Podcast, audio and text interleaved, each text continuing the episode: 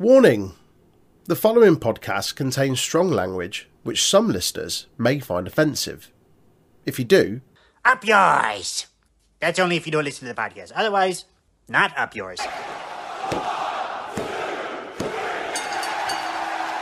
did you know the Untitled Wrestling Podcast is on all of the social media outlets?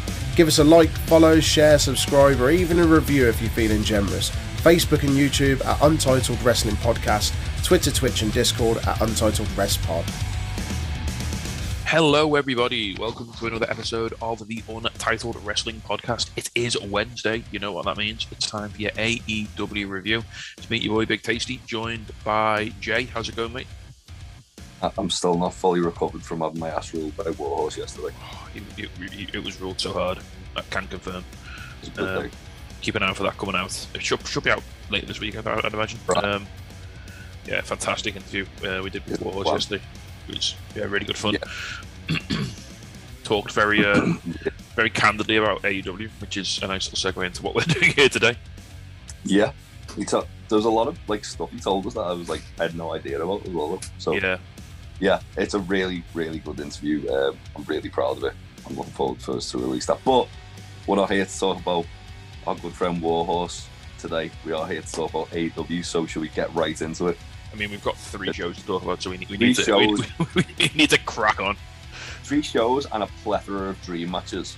Yeah, I mean this has been a ridiculous week of wrestling, hasn't it? Like just the, the, the shit we got on AEW this week.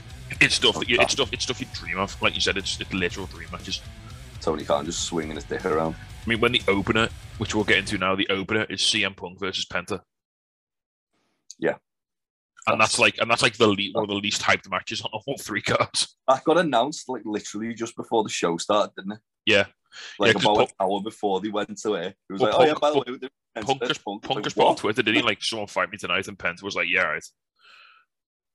Punk Punk seems to be. Um, so obviously when Cody like left WWE, he had that list, didn't he? It Yeah. seems like Punk's kind of like he put that tweet out, didn't he? Named a couple of people, Yeah, and then it seems like the next, like the last couple of weeks, he seems to be getting those people. yeah. I mean, not I, Eddie Kings. I think in Um, storyline, I think he's just he's just, he's just trying to build wins for the rankings, isn't he? Because he's like he's He's, made he's well, literally, he he started last like this week at fifth. Penta was fourth. Yeah. So Punk beat Penta to just over to. It's a it's a fucking nice simple way to kind of get to Punk and Hangman properly, isn't it? Yeah, Yeah, and it's just it's, it's great because it means Punk gets gets some like real because this match. I mean, this match was great. It was probably in, in terms of just actual in ring action, it was one of Punk's best matches in AW. Yeah, and I mean, you expect that when he's in there with a guy like Penta, who's like quietly one of the best wrestlers on the planet. Yeah, And you, as as we've said multiple times on this, you kind of forget that because like his brother's Fénix, and he's like legit, legit one of the best wrestlers on the planet. Also, um, yeah. I always say it's a weird one because like we, we, we said this about Lucha Bros lots of times, haven't we? Like when you watch them, you, you get drawn to Fénix because he's so flashy, but then you forget the Penta's also like excellent. And it's when he does singles matches like Yeah. this, you remember, oh shit, he can actually really go as well. what's weird for me as well though is like when when Lucha Brothers um like w- became more of a thing, I was the opposite. I was kind of like I knew I loved Penta because it's fucking Penta and he's cool as shit, and obviously because big Lucha Underground fan. But like you do forget like just how good Fénix is until you see him, and then it's like oh fucking hell, Fénix is amazing. And then because that, you forget how good Penta is. Yeah, Fénix is like a literal magician when it comes to like some of this. He, he, he defies gravity. actual witch, Rey Fénix. As Joe from Hallmark, Hallmark of Greatness and Damn It Vince says, Yeah, one Fénix one day he's just one day one day Fénix is just gonna learn how to like levitate above the ring like something like Dragon Ball. Yeah. It's it's uh, maybe that's why he's like been out for longer than we thought he was going to be. Maybe he's getting like levitation powers. He's, Like, in he's in the he's in the time chamber training. yeah, he, he's got to be back soon though, surely as well, Fénix. Him and gonna do the fusion dance and turn into like the ultimate wrestler. Imagine.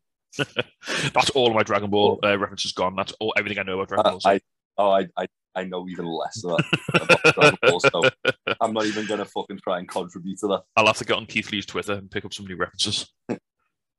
I used my I used my one anime reference this week on a, a tweet that Face sent me about Kenny Omega. and I said about Kenny Omega, um, cursing Hangman with the contract. Oh, the Death Like- Note one. Yeah, and I said that, that we probably wrote it on the Death Notes, Fair. And it seemed to tr- it seemed to at least trigger fate. Um, but yeah, th- this match, man, it was so fucking good. It was Um, awesome, wasn't it? Um, I mean, like the, the, the sort of the story of the match was Punk was always looking for the GTS and Penta kept sort of like sort of working out of it. Pe- Um, Penta is scouted like Yeah. every time. Um, there was a there was a really cool spot where they were trading ankle locks, and I think one thing that really surprised me about this match was it was far more technical than I was expecting it to be. Yeah, yeah, it was very was- it was very ground based, wasn't it, for, for a match with Penta? Yeah, I was expecting it to be fast paced, hard hitting. Um, Penta doing lots of like lucha stuff, Oh, he tried to break the arm as well, which is we haven't seen for a while. kept going for the arm, and Punk kept having it scouted. Yeah, that was that was a really nice story that Punk knew that like if Penta like did the arm break match was over, Penta knew if Punk hit the GTS match is over, and they both kind of like played that off each other. and it made both those moves feel really dangerous. And like Yeah, when when Punk did eventually hit the GTS, it, it was it was it felt like a, the, the big finish, didn't it? yeah. That's, I, I, I, I prefer that sort of build through a match a lot more than just like the hit four finishes and keep kicking out of them. it's like it, it's like um, and I wouldn't be surprised if he had, if he played the part in producing the match. It reminded me a lot of like Jake Roberts when all his matches was just him going for the DDT. Yeah. And weakening his opponent enough to hit the DDT. There was no like, I'm going to hit the DDT, you're going to kick out, and I'll hit it again later. It was just, as soon as I hit that move, you're fucked. It's like someone asked Jake Roberts a while back in like a, a Q&A. He said, "What? Why is the DDT like now a transitional move when it was his finisher?" And his response was just like, "Well, it's not when I do it." He just said, I do, I do it better than everybody else. Yeah. like, oh yeah, Well, yeah, fucking hell. there was a lot of uh, also like i didn't realize like how sort of similar these two can be in style when they want to be Yeah, because there was a lot of like parallels like they did the spot where um pencil went for the apron uh, package piledriver punk got out and then punk hit the uh, piledriver on the apron yeah. Oh god, that was. Uh, that was sad uh, there was obviously the there was a really nice like save where punk kind of like fucked up at um uh top rope Rana. But then he worked it into the match where he was like holding his leg. yeah, well, he, he, he was selling a knee for quite a while, wasn't he? Quite a lot of the match. Yeah. But like he, he actually added that into it. Um and then he hit it late a little later in the match. So again, it just shows how good Punk is. Like when he says he's the best in the world, when he's when he's able to kind of like make the best out of a bad situation in a match like that. Well, he did, he did that a while back as well against FTR when he boxed the springboard, didn't he? And then they just kind of him and Cash just kind of roll with it, and it was great. Yeah, yeah. He, he's there's not many guys who are able to turn a botch earlier in the match into a story beat within the match. Yeah. And that's for me, that's why like I think Punk is one of the best in the world. Yeah. Because you, you forget like he's not the he's not the most like easy on the on the eye to watch, shall we say. Like a lot of his stuff looks kind of like not sloppy, but like it It's looks a kind of gritty is the word I'd use. gritty. That's the that's what I was kind of going for. But and I know it's not everyone's cup of tea. I know Troy's not a big punk fan, for example, um, because of that. Um, also because he probably doesn't like being told someone's the best in the world when he doesn't agree. but yeah, like I, it's it's little nuances like that where you go, oh yeah, that's why he's the best in the world because he fucking can do shit like that Yeah, like just just the fact for me that it was one of those things where I was just like the fact that he's been able to kind of like turn that round and make it work for himself. Great. Well, and that, that, that sort of built to the, to the finish of the match as well. Um, so the, towards the very end, there was lots of like counters back and forth to different moves, and it was almost like Punk worked Penta until he got him into a fireman's carry on the floor, Hmm. and then he just stu- then he stood up with it. And it, it, it's almost like he didn't realize he was he was fucked until it was too late. yeah, well, it, there was there was a lot of like kind of Penta reverse and GTS attempts into the arm breaker as well, wasn't it? And Punk Yeah. Then managed to reverse the arm breaker attempt into a GTS, so it kind of just transitioned nicely, didn't it? Yeah, it just sort of came full. It was, it was. I mean, like you said, it was. It was a fantastic match. It was. It, again, it, AW doing AW stuff, just putting like a banger on at the start of the show to really suck you Yeah. in, which is which is good to see. I mean, Yeah. this this dynamite was fucking tremendous for me. Yeah. obviously, that's the, un- unfortunately, there's the thing at the end where everyone's going to remember that. But when you think of this match and the next match and the main events, really good show for me. Yeah, well, before we get to the next match, then uh, we had a quick video of the Jericho Appreciation Society. Well, three members of the Jericho Appreciation Society arriving via private jet. Um, and as they get off the, the, the jet, Eddie Kingston and Santana Ortiz are in a car shouting at them, and they drove they drive off. And Daddy Magic and Cool Hand are lying there on the tarmac. Uh, they've nicked Ange's shoes because, of course, they have. Yeah, and the uh, they've dislocated Daddy Magic's thumb. Yeah. I love I love that it's like two things that shouldn't really affect it, whether they could interfere, but because they're absolute shit houses, it does. Um, Yeah. and I love that like. I love they, they kept the whole stealing the shoes thing. I love that like Jericho was outraged by Cool Hand Ange not having any shoes on. um, and two, 2.0 continue to be like the Bolt and Skull, the Rocksteady and Bebop. They're fan, and they're, fan, well, they're so good at that role, aren't they? They're just like they're just like dickheads. You just want to see get battered like all the time. yeah, I, I I love it. I I really enjoy like them in that role. I love the kind of chemistry they have together. The chemistry they've got with Daniel Garcia, which just come out of nowhere.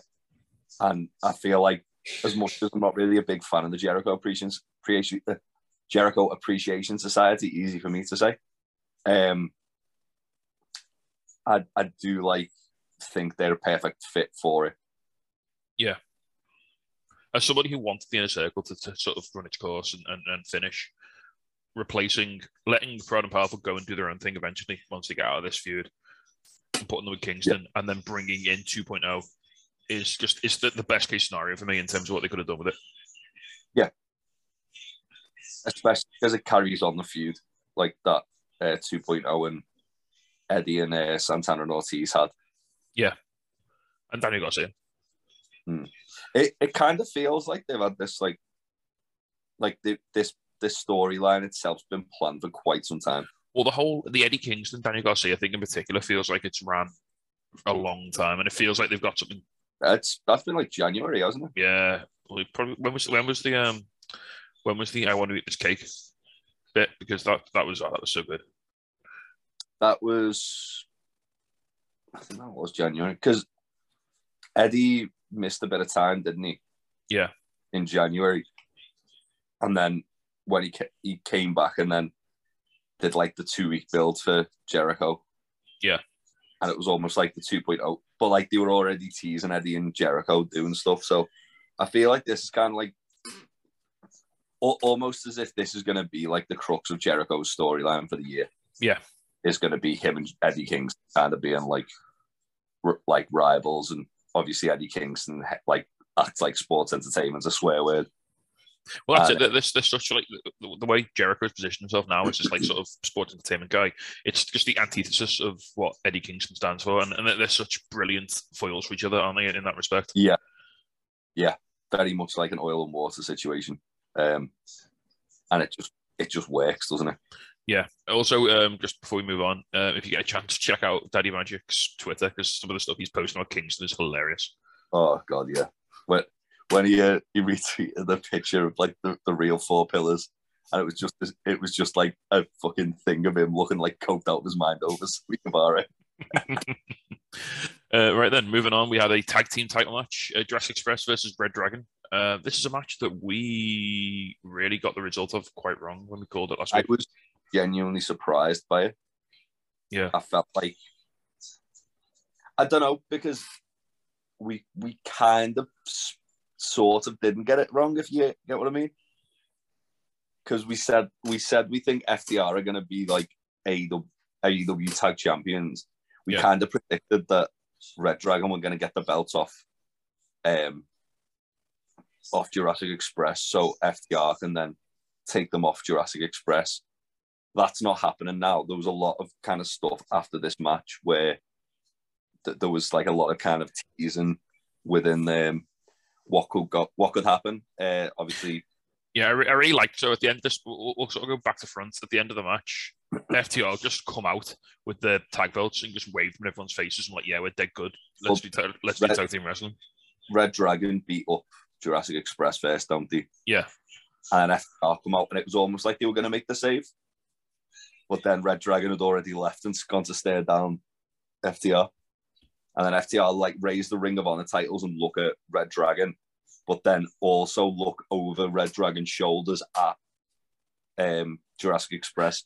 yeah. So I think the way they're booking So- this, the, the way they're booking this now is FTR basically said they, they're gonna they're gonna beat Red Dragon first to prove they're the, and then they're gonna get a shot against Jurassic Express.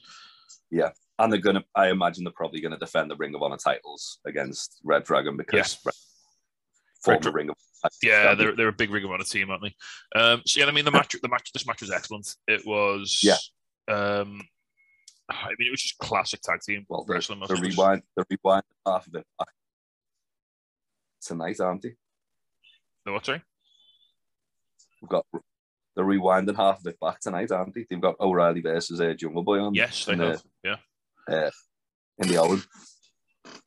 Uh, But so, yeah, thi- this was really fun. Uh, sp- I mean, it's- spot, cool spot, sorry, go on.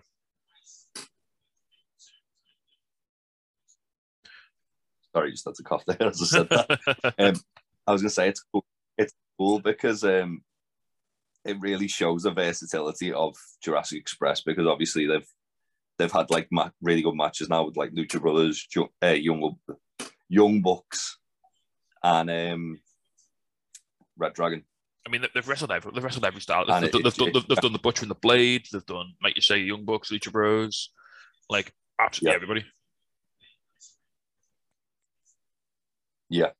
Um, and it's as I say, I, I feel like FTR are going to be the ones that are throwing them now. I feel like it's the most logical choice. I, I, kind of feel as if Jurassic Express's title reign has run its course. Well, it's one of them, isn't it? It's it's a face title reign, and like they always they always expend a bit more energy because as a face you're, you're defending the belts, like as a fighting champion, a little bit more. And they- they've they've gone through nearly every heel, pretty much every heel tag team now in AW. Yeah. But what, what's interesting about that is that FTR are turning face winning those belts. I mean, So- I- well, I mean, they did they did face they did a face to face switch between Lucha Bros and um, Jurassic Express, didn't they? I just thought there'd be a I, I just thought there'd be a heel team in there somewhere to break it up, but Yeah. I, I, I, to be honest, I thought Red Dragon winning the belts made the most sense to me. But then as soon as FTR came out after the match, it was like, all right, well, at least, at least like it makes sense that FTR are basically doing like, we're the best tag team in the world. We're gonna like get all the fucking belts. yeah, If I'm um, if I'm La, La Rebellion right now and whoever the Impact Tag Team Champions are, I'm fucking panicking. Who are the Impact Tag Champions? Is it? It's not the Good Brothers, is it? No, um, or is it? I've Uh, the. Impact Tag Champions are I don't want it to be the Good Brothers. Violent by Design. Ugh, that's even worse. Um, Yeah. Fair enough. I mean, get FTR winning those belts. That'd be good. Just a little, uh, little big rig on Eric Young for the boys. A big, a little big rig on Eric Young. Uh, have them go to NWA because they are destined to win those fucking championships. Yeah. Um, send send them to Japan. Have them beat whoever. I don't know if it's still Goto and um and uh, Yoshihashi. E- either way, FTR would be funner tag team champions than whoever's holding this belt right now.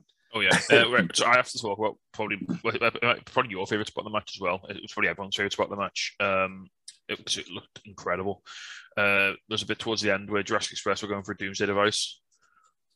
Um, so they had Luchasaurus had Kyle O'Reilly up on his shoulders, and Jungle Boy was up on the top rope. And as they were setting it up, Kyle O'Reilly sort of swiveled around and put a guillotine on Luchasaurus. And then Bobby Fish got onto the top rope and Avalanche Falcon arrowed Jungle Boy over the back of Luchasaurus. Over. Yeah, that was something. And then That was awesome. to Uh, break up the pin, Luchasaurus just threw O'Reilly into into the stack to sort of stop it. Oh, it was it was such a cool spot. Um, yeah, and then the pretty much like that led into the finish, didn't it? Where that Thoracic Express on um Bobby Fish, fucking hell. Yeah, yeah. They I, th- I think if Jungle Boy hadn't caught him, he still would be spinning right now. put some big season on that one. Jesus, it was it was so good. This match was really fun though. Like as I say, both teams had really good um chemistry, especially like giving Jungle Boy like the opportunity to kind of show his technical prowess prowess Yeah, against like Bobby Fish and Kyle O'Reilly, are two really good technical wrestlers. I mean to be able to hang on a technical level in, in the ring with Red Dragon is is no small feat. And like Jurassic Express have really shown that, like you said before, they've really shown their like their, their quality and their versatility Mm. during this title reign, and it's been it's been super impressive.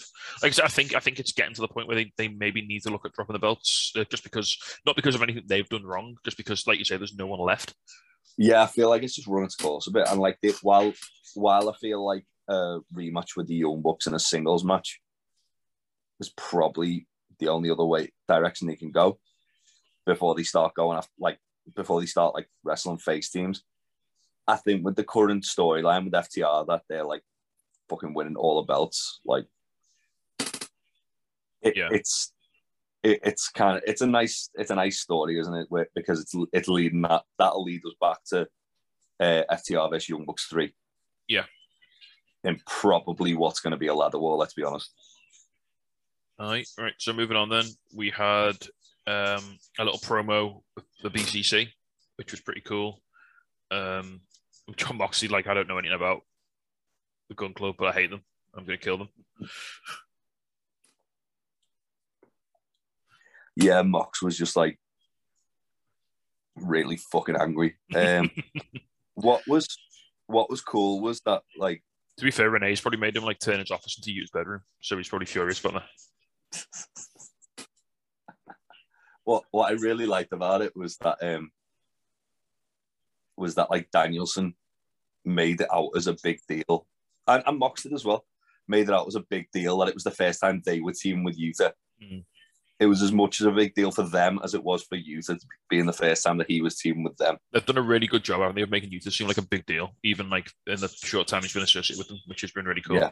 E- even the fact that Utah had the last line of the uh, Yeah. of the promo. Um, I mean, we said it last week after Mox and Utah. This is how you make a star. Yeah. Um, in what two three weeks, they made Utah feel like a bigger deal than he he had like the entirety of his AEW run. Yeah. Uh, next up, then, they're, they're giving us exactly what we want. Um, in the first round of the Owen Hart Women's Tournament, we're getting Jamie Hayter versus Toni Storm. Yes. Yeah, all of that. Uh, did you see? Have you seen uh, this week's Dark yet? I have not. No, I know Toni Storm was on it. Um, Toni Storm was it was fucking stacked to be fair. There was like a, a lot of like big matches on it. Um, Just on the Hardys I've one, and everyone was kicking off online. yeah, um, I get it to a degree that because people were moaning that like moaning that Jeff Hardy was on main events, and then people were moaning the Hardys were on like the basically the same thing. But it's like Matt kind of came out and went, yeah, for us it was just like a nice opportunity to work with a team like Top Flight that we wanted to work with throughout. Yeah. and that was pretty much that was all it really was, wasn't it for them? Um, I mean, the Hardy. I'm gonna have to watch that. The Hardys, the Hardys Top Flight. Oof, yes, please. what well on um the to back to the point I was making about Dark, uh, Toni Storm had the match and Jamie Hayter was on commentary, Oh right. which made made me actually watch that match. I, I only I only turned it on. Um, I only turned Dark on because it was Ricky Starks and Hobbs versus Uno and Grace, and I thought that match probably fuck a bit, which it did. Also, the main event was uh, Nick Comoroto and and um, Aaron Solo versus uh, Swerve and Keith Lee. Oh, fair. Aaron Solo got sent to the Shadow Realm in the best way possible. Oh, they did. They did. They did the spirit bomb or something, didn't they? Yeah, Yeah. yeah. Um, disco before. um, but yeah, I'm glad that we're getting this. I, I like the whole thing as well, where Toni's just like, "Yeah, I'm, I'm just, I'm just gonna wait till the match, and I'm gonna fuck you up." Yeah. Um. Well, yeah, that, that should be fun. Who, who's your early pick for the uh, Owen? Oh, it's tricky, is it? Like you think because Toni's coming with the momentum, so you think maybe Toni they just push her to the moon. You think maybe does Britt need it? Like, but Britt's in it, so Toni Storm makes the most sense, I think, because then they can put Britt and Toni Storm in a feud together. Yeah. Because they can have that as the final, and then they can have them feuding. Um, uh, that being said, they could also do Deeb and Shida. Uh, I'd, to be honest, I'd like to see them like bring in another, um, another like new signing. Yeah. Maybe like Athe- Athena or um, Nixon Newell are the two for me that I'd like to see. Um, whether that happens, I don't know, but Yeah. who knows? All right, so moving on then. Uh, next up, we had uh, MJF versus Shawn Dean. Two. Captain. So Captain Shawn Dean. So this is um this is the, the rematch. Obviously, Shawn Dean scored a, a shock DQ win over MJF last year. Um, so this time, uh, it's some great heel work at the start from MJF. He was like he's into, like sort of pretending that his zip's stuck on his coat and he can't get it off. Yeah, I, I, I bought that. To be fair, I was like, only when it was like it was getting to the point where like Spears was getting involved, I was like, either MJF really making the best out of a bad situation here, or he's about to be an absolute piece of shit. So yeah, so Uh, he, he he- obviously it was the latter. He used the distraction. He threw his jacket at Spears. Um, yeah, took, got the upper hand, and he was sort of on top, wasn't he? Until he got to a point where he was on the outside. And oh no, so there, this was um, yeah. So they showed, didn't they? Like they did previously, they showed security guards all beat up on the uh, uh, like in, in the backstage area, but one of them had his shirt taken off, and they were like, "Oh, why, why is Yeah. that guy got no shirt?" And then all of a sudden, like a fucking horror villain, MJF's like by the apron, by the uh, guardrail, a, a security guard appears with a mask on, and it, takes the mask off. It's Wardlow wearing a security shirt, and it's oh, that was that was just a great reveal. Yeah, MJF Um, sold it perfectly as well. yeah. It was I like when these two finally wrestle each other. That I think the pop's going to be fucking huge for when they find like Wardlow finally gets his hands on MJF probably. Yeah, Because even though MJF backed into Wardlow, Wardlow was just waiting for him to turn around, and then MJF just legged it, didn't he? uh, so MJF legs it. Wardlow gets restrained by about 19 security guards. But but crucially, the problem they have here is MJF is up the ramp. Wardlow is by the ring. MJF's getting counted out, Yeah, but he doesn't want to go near Wardlow. Yeah. So he gets That's- on the mic and he, he begs Bryce to, to not count him out. the um the security aren't actually holding him down, are they? They're No. just surrounding him.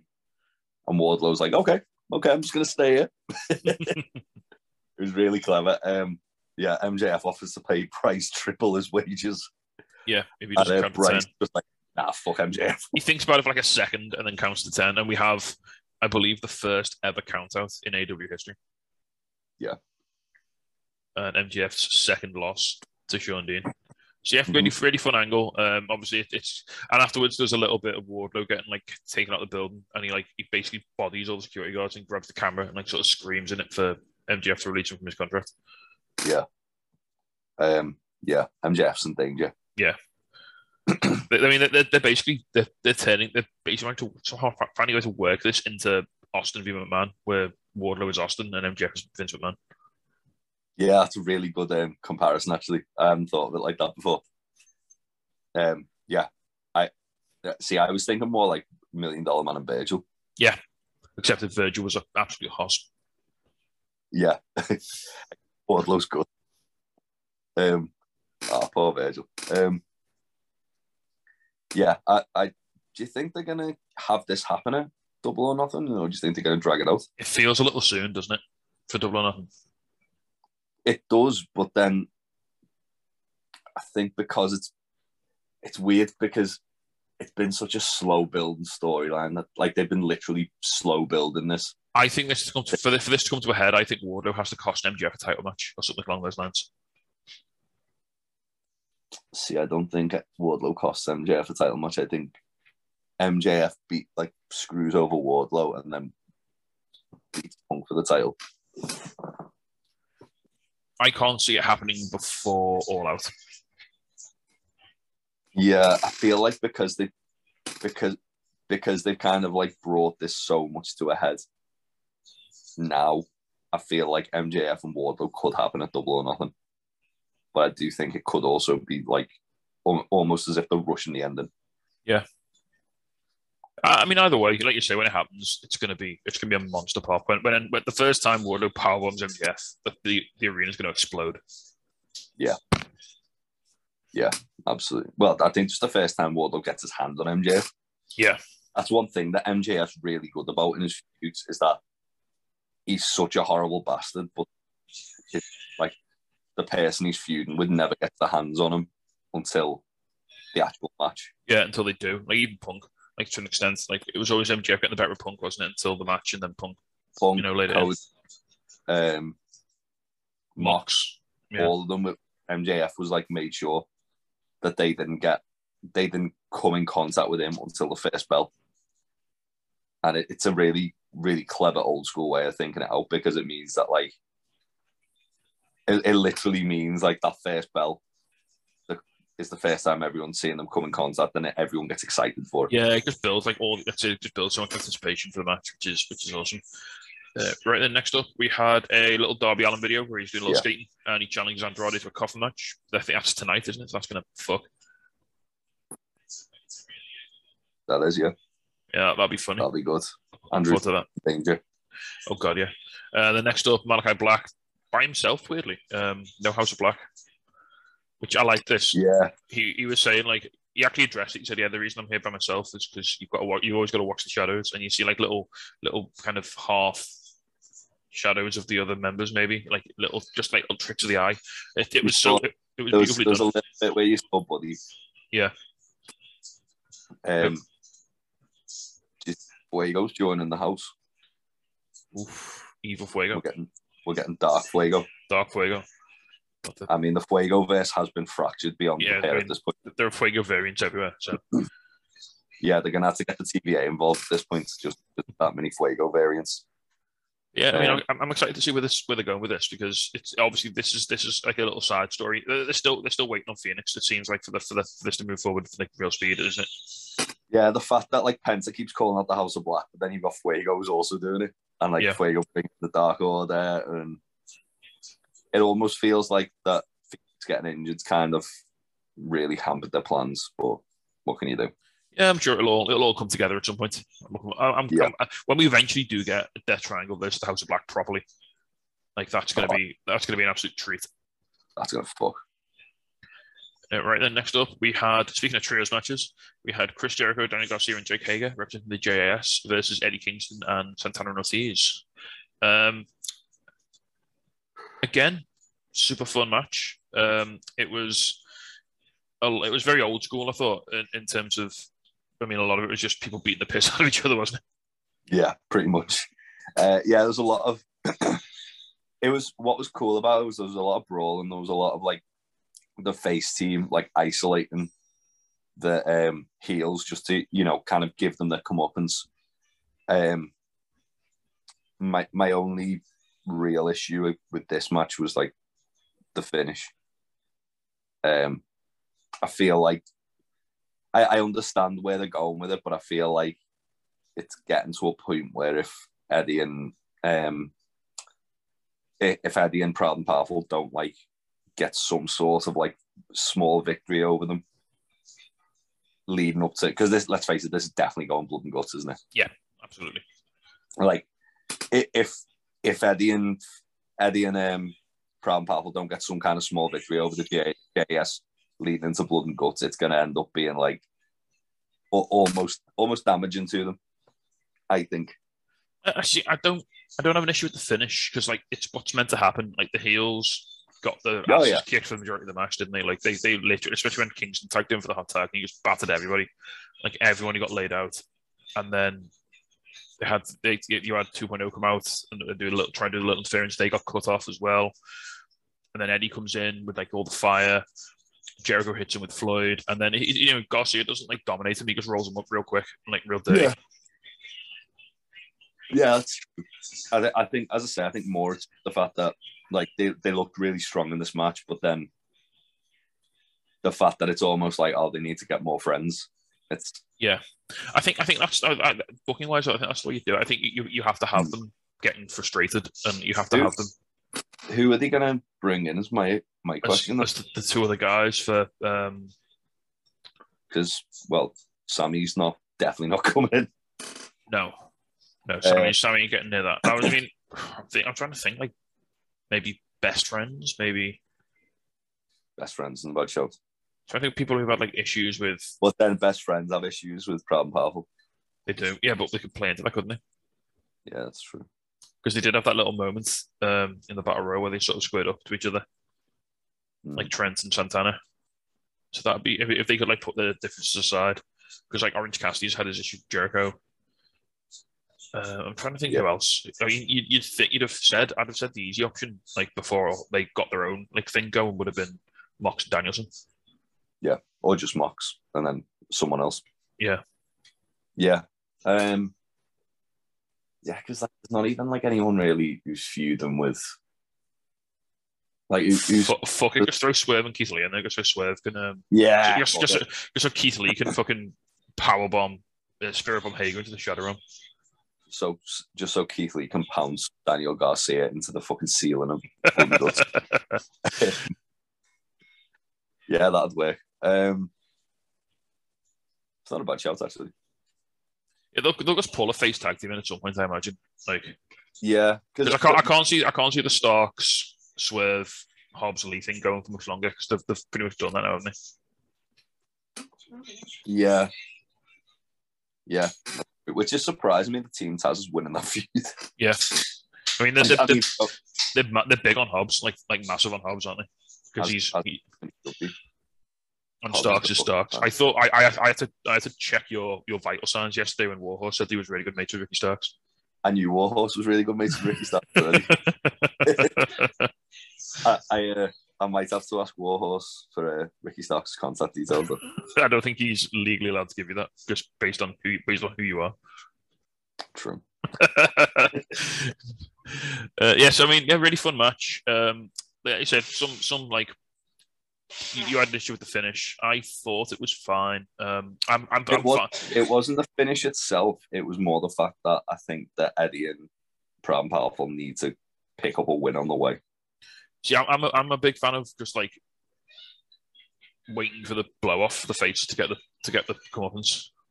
Yeah, it's true. It's true. I, I like the heels to sort of go into the match with because if if because on the other hand, if if say Eddie Kingston and Brian Powerful win this one, then what's the point in carrying on? Yeah. Oh shit! I've just realised they were probably going to be Who? the Hardys Oh yeah. Oh god. Oh god. because 2.0 used to be Matt and Jeff, and they had Yeah. to change the names Oh god. because they've got, they've got Matt and Jeff. Do you really want Jeff Hardy on a blood and guts cake, sir? Yes, absolutely. Jeff Hardy jump swanton and fucking Jericho through a table off the uh, blood and guts. Yes, please. Yeah, okay, I'll give you that. that, that that'll be uh, that'll be fun. Okay then. So afterwards, um, well, we had a beat down, didn't we? But yeah, that's by the by. Um, next up, then we had MJF backstage, um, and next week he's gonna. Uh, he's, oh yeah, Mark Sterling said that basically MJF can book Wardlow in any match he wants. So instead of sitting at home getting paid to do nothing, he's going to book him in a match against the Butcher, and then the Butcher just strolls into the camera and just does Yeah, it. he says he says the really good line of what's the best way to slaughter a greedy little pig? It's with a butcher, and then the butcher just comes in and screams into the camera. Yeah, which is great. Uh, love that. Uh, next up, then we had Marina Shafir making her Dynamite debut against Sky Blue. So this is like she's she's going to be Jade's next opponent, and she's just sort of like warming herself up, isn't she, um, with these matches? Yeah. Um, I, I saw a lot of people kind of criticizing this on Twitter, and then I saw Sean Ross Sapp's take on it, and I was, yeah, I agree with Sean Ross Sapp. What that it Um, felt like more like an MMA presentation. No, he, well, he said you can see that Marina Shafir is going to be really good. Yeah. Like as soon as, as soon as she's got like a few more belt, like belts, a few more belts under her um, belt, a few more matches, um, a little bit more experience. Because you could see like there was a few like bits with like the character work side of it where she looked a little bit uncomfortable. Hmm. Um, but the actual like technique, like presenting it like a MMA bout was fucking awesome. Like even the presentation, like a music, a coming down, like just stoically walking to the ring. Yeah. Yeah, it was it was, Uh, it was it was it was a really good presentation. I really enjoyed that. I I enjoyed the match as well. I mean, it wasn't a long match. Uh, like you say, there was a few like little bits of this, like not miscommunication, but things weren't quite as tight as they maybe could have been. But it did have that, like I said, it did have that sort of more like sort of realistic MMA style to it because it looked like they were struggling against each other. It wasn't just like they were just going through each other's moves. Yeah. And also the thing that people need to remember is that like prior to leaving WWE, Marina Shafir was getting trained by WWE. She was like she didn't have any experience. She was getting trained Yeah. within NXT. And she probably had like a handful of matches. So it's not it's not like she's like some seasoned vet. She's been she's been within within the system for a while, but she's not like she's not actually like had like that many matches. So in three years,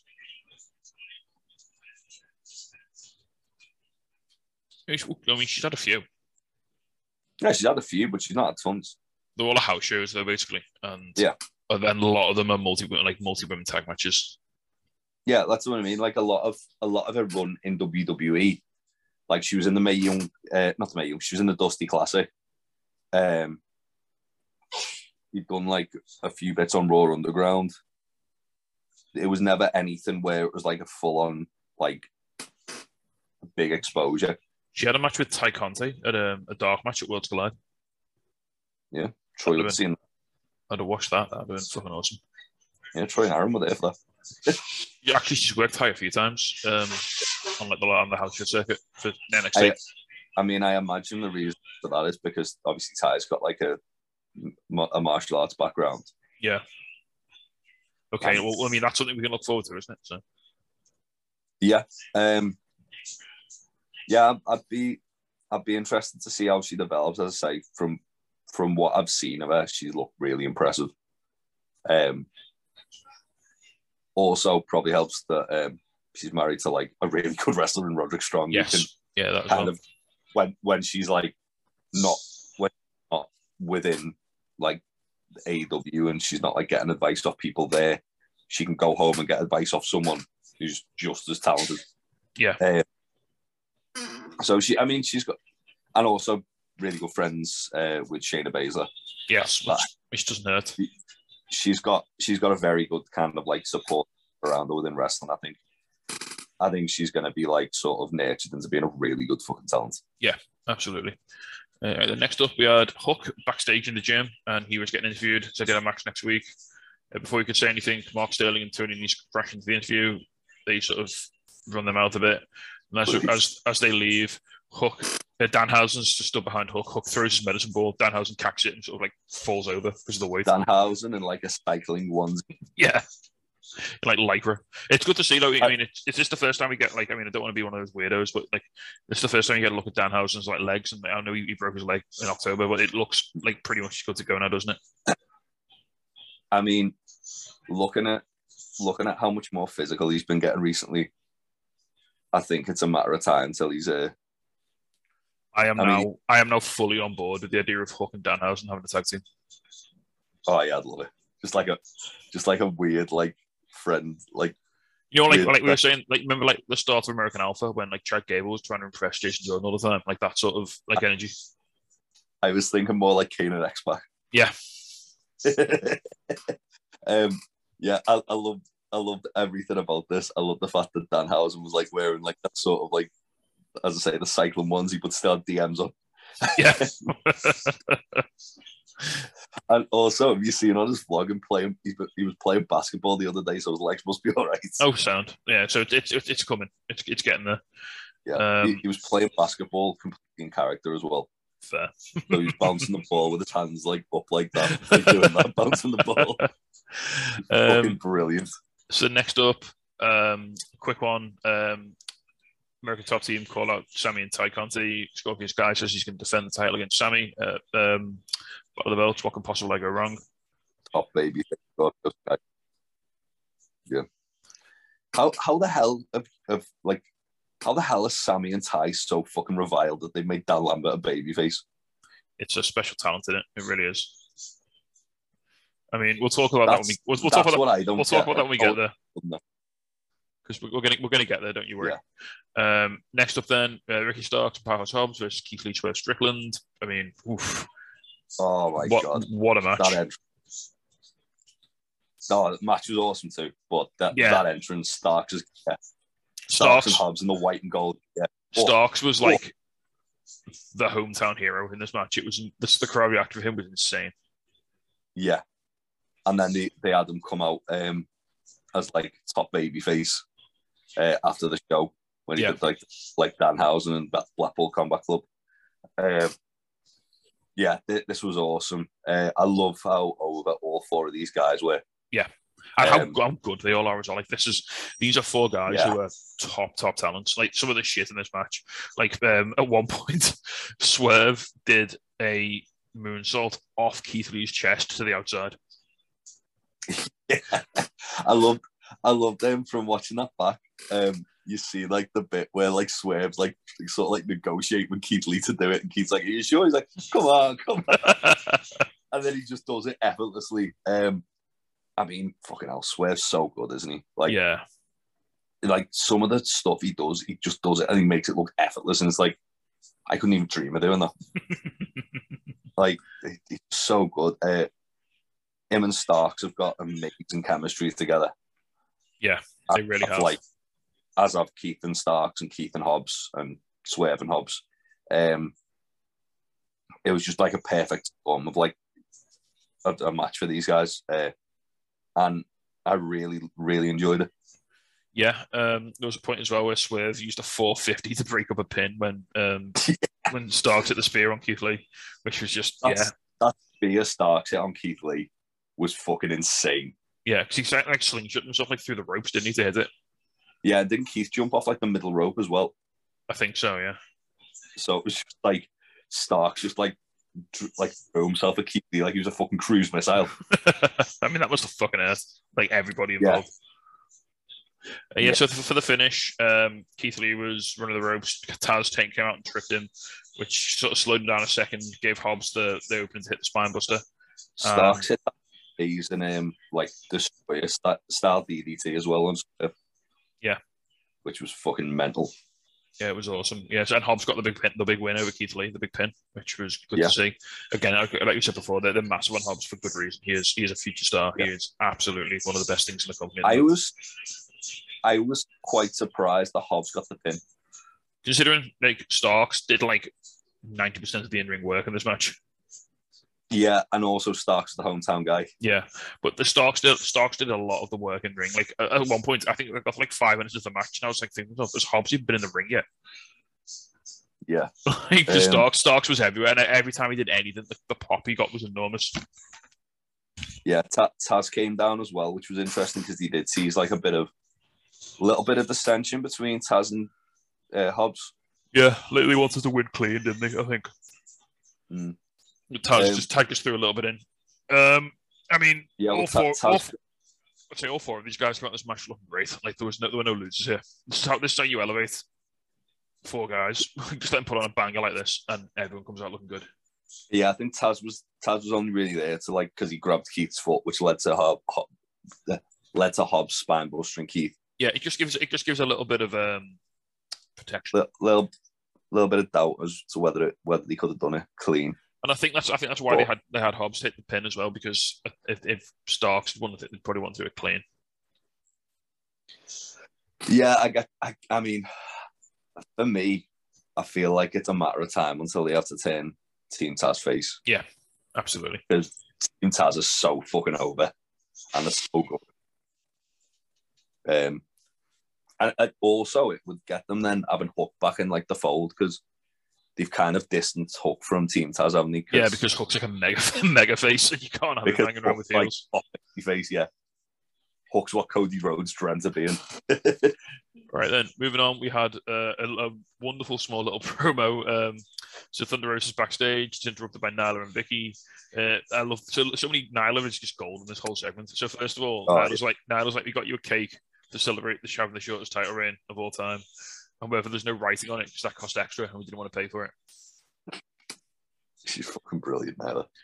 So then Rosa throws the cake in Nyla's face. Nyla goes to deck Rosa because she got cake in face. She, she can't see, so she hits Vickie instead. Well, Nyla, when when Ro- when Rosa throws the cake in Nyla's face, Nyla shouts jokes on you. I love cake. Yeah. And then goes to and yeah, then knocks knocks Vickie out. Um, And then beats up Thunder Rosa afterwards. Um, yeah, which is Yeah. just Nyla's just a treasure, isn't she? Fucking protect Nyla Rose. oh, Nyla's the best. I love her. And I, I love I love everything about the presentation. I love the purple braids and that looks dope. Like she's she's got the Mm. look down. She's she's her ring, ring work is fantastic. She's a really good monster heel. She's funny as fuck on Twitter. Like what what Yeah. can't she do? I I really wanted to uh, have a run with the TBS title at some point. Oh yeah. When Jade moves down, moves up, you can move Nyla not down, I suppose, but you know you can move Nyla. You can move Nyla, like basically swap Jade. That, that being said, turn Nyla face. Ever have a fucking match with Jade because that'll slap. Mm. Or Yeah. even just a heel versus heel match. Just a big old house fight for the uh, TBS title, please. Um, Right. Yeah. Next up, it is um, Oh boy. it is what what's for dinner? Oh boy. Because I'm having chops. Fucking shops, daddy. Oh man, this match. This fucking great. So I This is saw I, I, I wanted. I saw a picture of like Joe at the end of this match. Like before the before I watched the show, I saw a spoiler on Twitter. I saw Joe with the with the with the title, and I was like, "Oh, is Joe all right? He looks he looks really red. Like, what's up with Joe?" And then I saw like the first like twenty seconds of the match. I'm like, "Oh, right, okay, yeah, I see what they're going here." The, the yeah, the first like minute or two of the match was just them exchanging chops and laughing at each other. Yeah, Suzuki just no selling Joe chopping him was just the best because Joe was just getting angrier and angrier. it was Um, it was great. It was just real Yeah. stiff, hard hitting nonsense, basically. yeah. Um. Again, both men trying to hit the finishes throughout the match as well, and then just going back to chopping the shit out of each other. I love there was a bit where Suzuki went for the Gotch style piledriver, and he could only just get his arm around Joe's legs to to, to, to hook, his, hook his hands. He nearly got him up though, didn't he? Yeah, yeah, nearly, nearly did it. Uh, yeah, mean, Um, I it, this wasn't a particularly long match. It, it was it was brutal. It was to the point. It was kind of in the not quite as much on the outside, but it was kind of very similar to like the Brock Lesnar Goldberg matches, in that it was more like just devastation than Yeah. like long term story, like long segments. It was just like right, we're just gonna hit everything really hard, really quick, and then go home. And it's like, okay, yeah, this is fine. I love the uh, transition into the finish as well, where Suzuki had the armbar over the rope on Joe, and Joe managed to like pull him up into a muscle buster Yeah, from that. That, that was so cool. Um, and yeah, Joe beats uh, Suzuki for the Ring of Honor World Television Championship, and then the show ended. and then the show ended, sort of. Um, yeah, uh, we got Jay Lethal and Sonjay Dutt coming to ruin Joe's celebration. Well, right before before we get into the the, the bad bit, the, the thing I really did like about this was um, Lethal was like, "I've got a present for you," and he opened like the box. It was just his like middle finger in the box, That was good. which was that was pretty cool.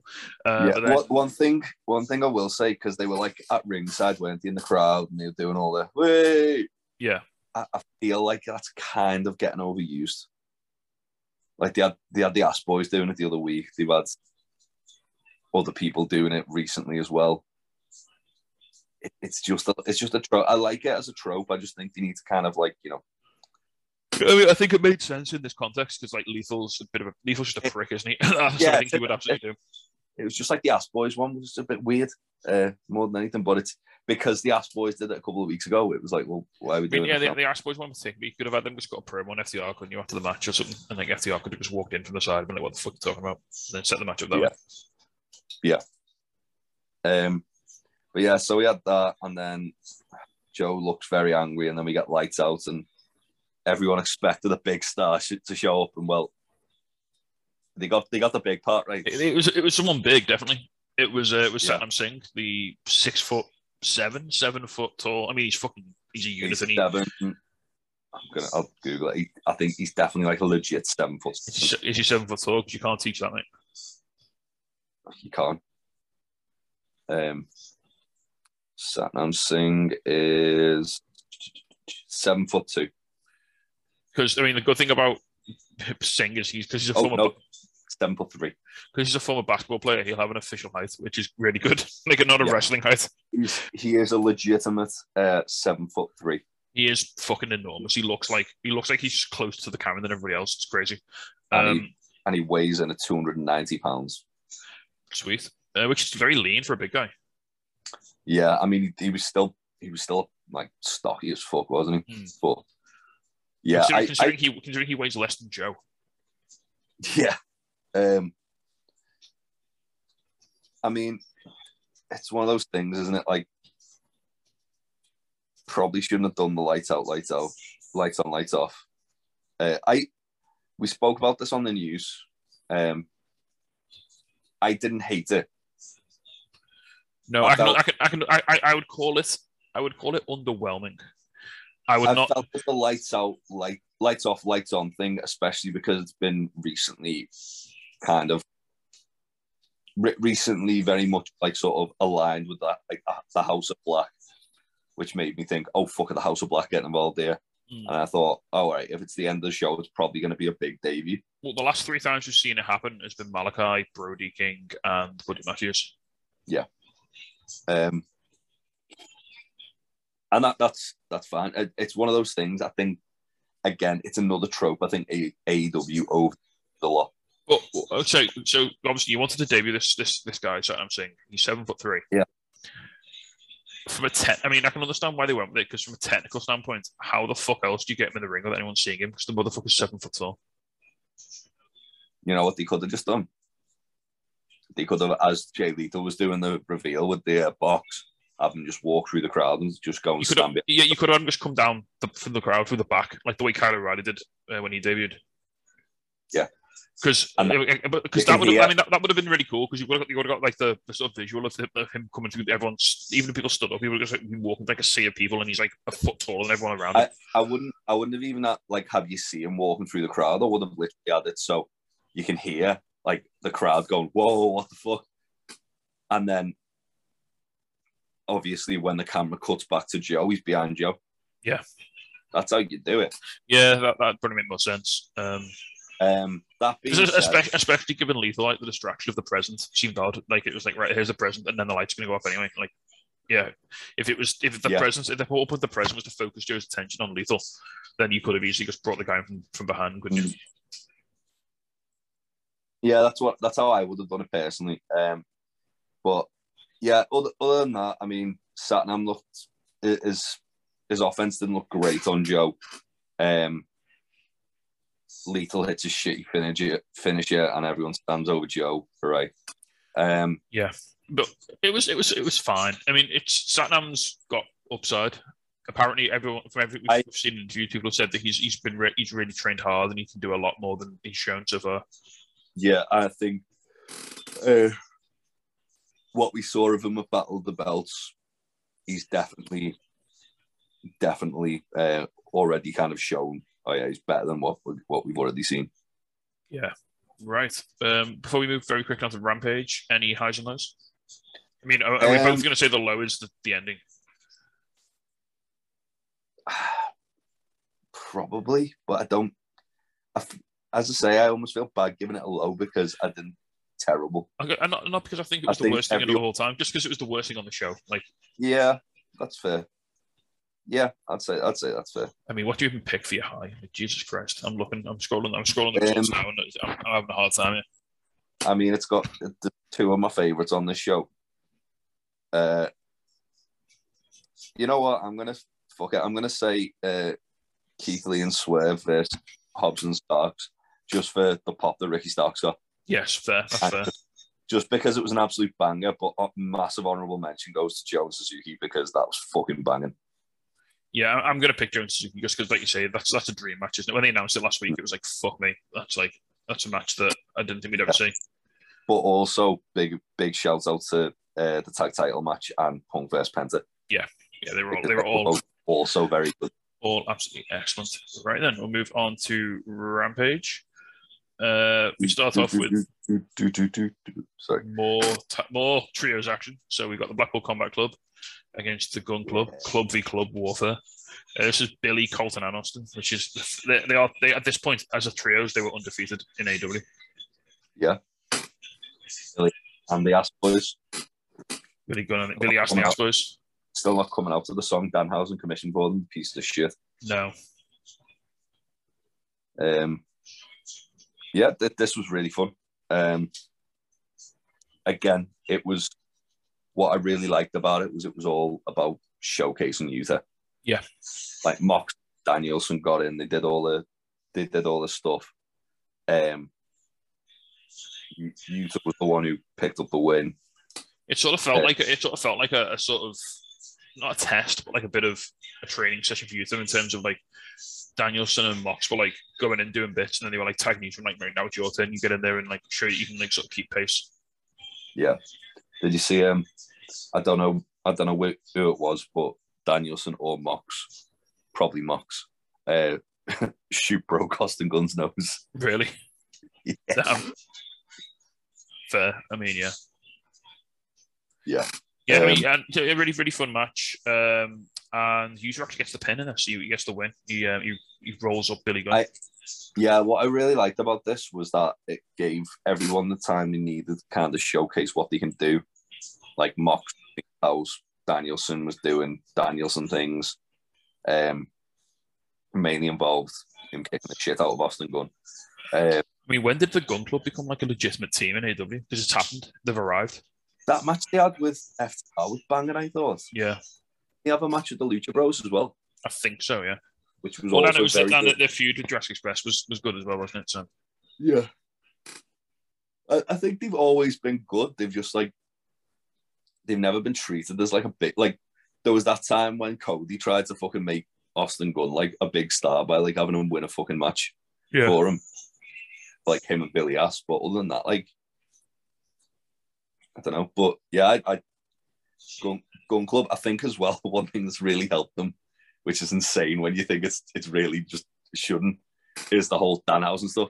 Um because them getting like more and more wound up by it on Twitter, it, it's like a it's like um it reminds me of in the Attitude Era when you have Brian Christopher and everyone would chant Jerry's kid at him and he'd Yeah. like, Shut up, I'm not Jerry's kid and stuff like that. Um it's just one of those things where you can find something where it upsets the crowd. Um also the crowd upsets them. It gets them over, and then the fact that they, they're basically the father's sons. Yeah, it's mad how like it's mad how Danhausen got them over in like one tweet. Effectively, Well, it was it was from um originally it was from when he did the Jericho cruise and he did like a stand-up show. oh right, He introduced them. Um he introduced them as the ass boys and Colt Cabana like referred to Billy Gunn as uh well, Colt Cabana called Billy Gunn Billy Gunn and Danhausen like cut him off and said, You're being disrespectful to the legendary Billy Ass. so yeah, that was that was fun. Uh, next up, we had a nice little squash match. Uh, the Butcher killing Barrett Brown in about a minute with a powerbomb. Um, obviously, they're they're trying to draw parallels, aren't they, between him and Wardlow? Because I mean, this is just going to be a big Yeah. hoss, big hoss fest in it when it happens. Yeah, I can't wait for that. Yeah, basically what happened was uh, Brown hit a drop kick on Butcher. Excuse me. Um, Butcher just no sells it, forearms him, and then fucking power bombs the soul up his body. Yep, nice and easy. Um, good to see Butch looking looking buff. Um, next up, Yeah. then we have Dustin Rhodes backstage. He calls out CM Punk for a match, which is again put put that on the list of matches I never knew I wanted until I until I thought about it. Yeah, it, it's cool because he said it was a dream match for him, and it's like, and he tw- did that tweet, and Punk was like, "Let's do it," and Yeah. I was like, yeah, "Let's let's just do it." Yeah, so that'll be fun. Um, next up, then we have another women's Owen Hart tournament qualifier: Ruby Soho versus Robyn Renegade. Like Robyn and Charlotte have been used quite a lot in AEW recently, haven't they? Got a feeling they've been signed. I mean, if, if they're looking for more women's like tag team stuff, then it's, this is obviously a good place to go. Um, we get a bit of twin magic in this match. Yeah. A, a double twin magic. So they switch out to Charlotte about halfway through the match. Then right before the finish, Charlotte rolls into the ring and Robert comes out the other side and like sort of tries to catch Ruby with a surprise roll up. and it doesn't quite work. Um, Ruby's got a new finisher. Yeah, it's basically Six Grab Girl, wasn't it? Yeah. Um, So that's Yeah. nice. Yeah, good to see Ruby getting the win. Ruby moves on. Uh, this, this, this women's tournament's looking stacked, isn't it? Like Jesus Christ. I, I think it's good that Ruby's used that as a as a new finisher because, I mean, I like the no future kick, but it's not. It doesn't always land, does it? The only time it ever looked great is when she did it. Someone getting pulled off the top rope, like the one she did against Nyla off the top rope was great. Yeah. But like as a as a normal thing, like from the ground, looked it just looked a little bit like normal, like a little bit like a regular kick, didn't it? But yeah, this is this is a bit more impactful. Yeah. It looks it looks really good. Uh, Ruby looked great here. Um, good to see her getting another win, and yeah, like I said, that, that this this women's tournament's just the card just building up. It, it's looking great. Yeah, I'm looking forward to this. Who, who have we got in it then? Is it she, the the uh, Red Velvet, Ruby, Jamie, and Toni, so we only need what is it? Two more. Then we two got the whole- more, yeah, possibly. Is there one tonight? Um, possibly. Couldn't tell Oh. off I couldn't tell off the top of my head. Well, while you while you run through the next thing, I'll I'll check on uh, AEW's Right, Twitter. okay. Announced. Well, I mean, this this so this this went. We now went to Mark Henry for the main event, and this was just over halfway through the show. So you knew this main event was going to be a monster because we had about twenty eight minutes left on the show on the show still to go, and Mark Henry's introducing uh, Hangman Adam Page and Adam Cole World Championship death match, um, Texas death match. Sorry, um, really good.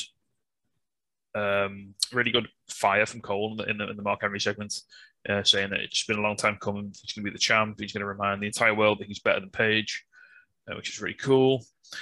Um, obviously, this is a Texas death match. Uh, ends only by um, submission or fail to answer a 10 count. And god damn, what a match. Yeah. Yeah. Um, this was really fucking hard hitting. it was nuts. wasn't it? Um, Like, I remember, like, remember, I like this is like kind of becoming Adam Page's thing now after he after he survived that one against Lance Archer. He's like, right, this is the thing I can do. Yeah, I mean, we always kind of knew that it was gonna be, but it, it's it's good. They've kind of found like a, a, a- lot a lot of the time with um a lot a lot of the time with like champions, they need kind of like a match that they can call a sort of like niche. Like you look at uh, Triple H, he really tried to make like the Hell in a Cell his niche in the end. Yeah, right. Sorry, just Um, before we before we move on to answer your question tonight, we've got Britt Baker versus Danielle Kamela. Oh, nice. They, they um, Danielle Kamela had the match on Dark as well. They were really trying to um, Oh, sweet. yeah, they were really trying to. Just obviously, Like- Britt, Britt after losing the belt, she wouldn't she wouldn't wrestle again until they got to Pittsburgh. So Is it in Pittsburgh? it's in Pittsburgh. Yeah. That's good. So yeah, I mean, so many, so much. Like, I mean, we can't even go into like all the all the fun shit in this match. Um, like there's fighting in the crowd. Cole hits uh, Page hits Cole with a beer, then necks it, which is great. Um, Murder Chair pops up again. Remember Murder Chair? Murder Chair is all elite. That was that wasn't a murder chair. It's just a variant of Murder Chair. It was it was a barbed wire chair. Mur- Yeah. Murder chair was the way I've ever seen. Don't bring up murder chair. Murder Chair was legitimately upsetting. No one asked me questions about the murder chair. I will not. Yeah, Bob Barbed Wire Chair is all elite.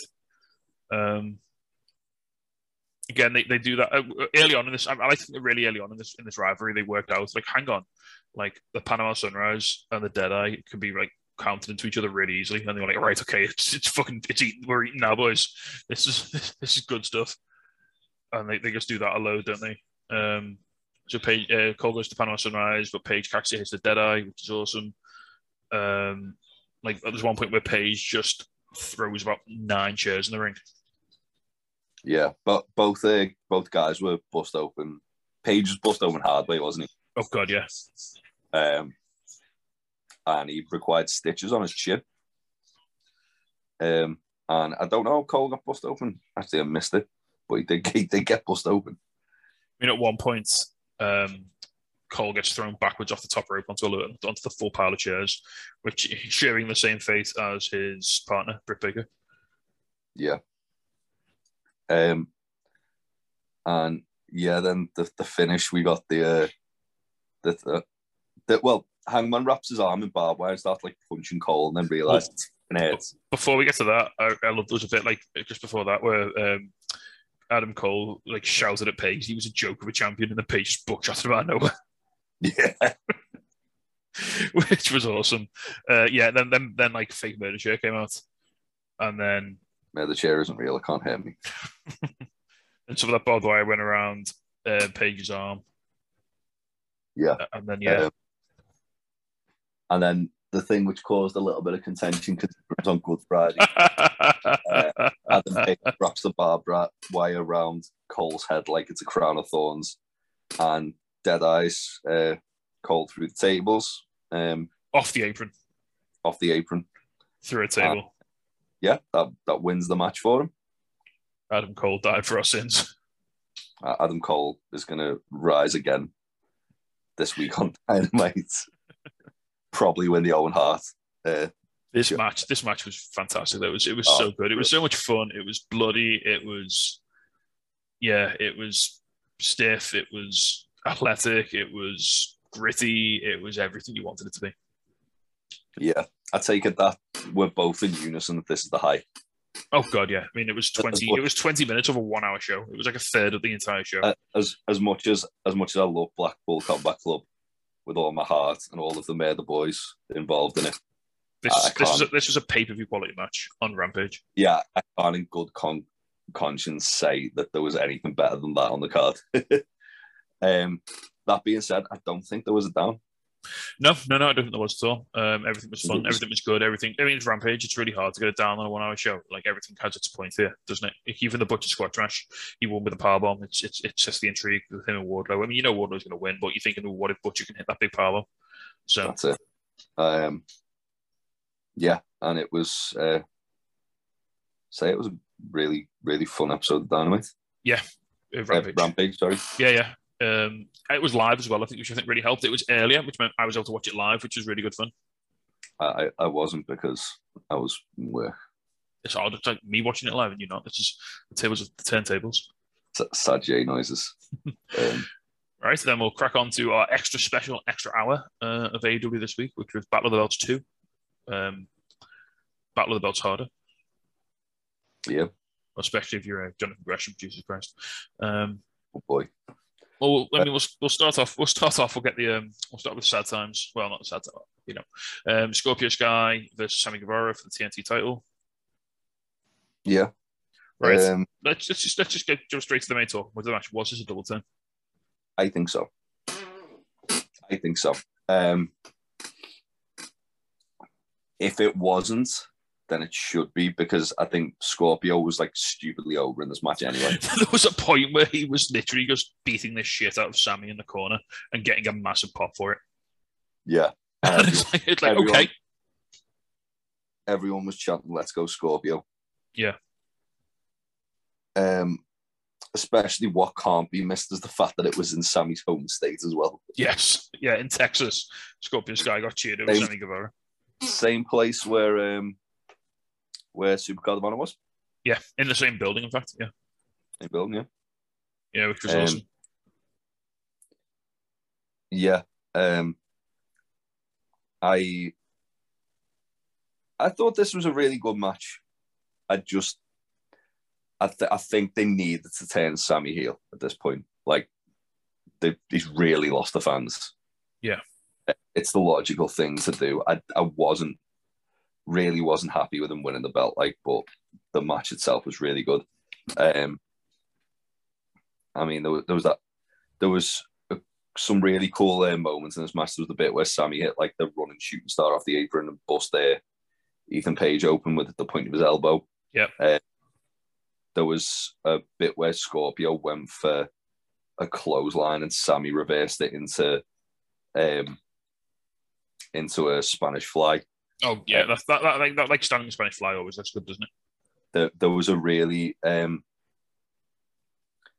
there, there was a really good um spot as well where Sammy was going for a destroyer on the apron and Scorpio reversed it into a TKO and like just drilled Sammy on top of his head. Yeah. Uh, And yeah, after after a while, Dan Lambert distracts the referee. Um, and then Sky gets like a near fall. Paige Van Paige VanZant comes to the ringside and tie like an air stop brawl, and from the the referee getting distracted, Guevara hits a low blow, and then uh, does does a kiss over the belt.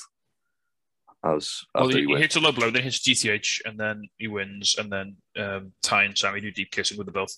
What was weird with this was that like Tony Schiavone was still trying to like sell him as baby faces. And then Excalibur just turned around and go, come on, Tony. Which I found really funny, but at the same time, I was like, well, that's a bit odd. But odd they do it that way, but sure, I know.